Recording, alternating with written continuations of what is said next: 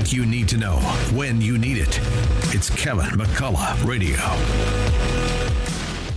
All right, Kevin McCullough, final few minutes of today's broadcast. Uh, I love it sometimes when the uh, when the when the absurdity gets turned on its ear a little bit.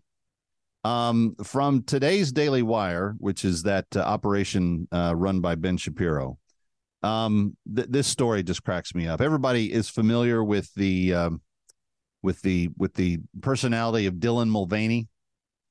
Uh, here, here's the story. Uh, a CNN correspondent, so working for CNN, you already kind of know the worldview, was accused of misgendering during a segment recently when they were covering the Bud Light Dylan Mulvaney partnership, sparking outrage among leftists on social media.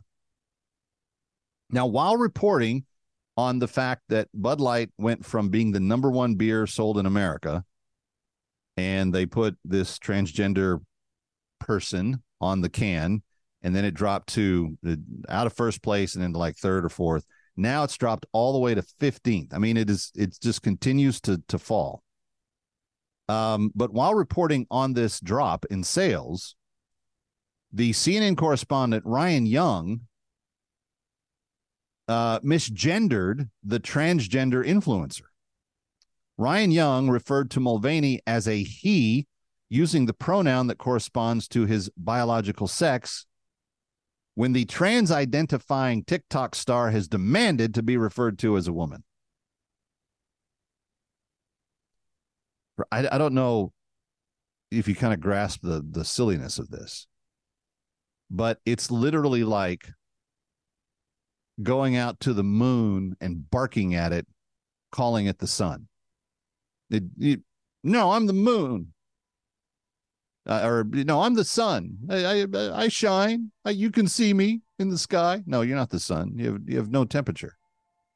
Um, over at Twitter, some of the uh, influencers weighed in. Um, someone named Ari Drennen, unbelievably bad CNN segment, fails to interrogate where the Bud Light boycott came from, launders perspectives of people who think their grandchildren will be harmed by the knowledge that trans people exist, misgenders Dylan Mulvaney.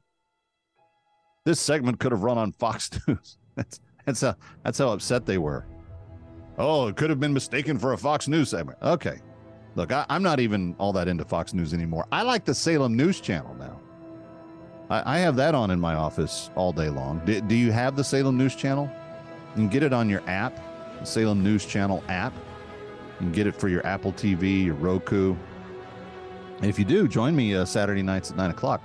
This week, we've got a great show. Former, former press secretary Sean Spicer is going to be there.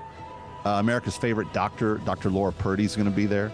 Uh, musician Katie Nicole and Big Daddy Weave also scheduled for the show. So it's going to be it's going to be a, a really cool thing. And we do this thing called Assignment Desk Weekend, which is where I make fun of the news. It's a lot of fun. If you haven't checked it out, you got to Saturday nights, 9 o'clock on Salem News Channel, my preferred news channel.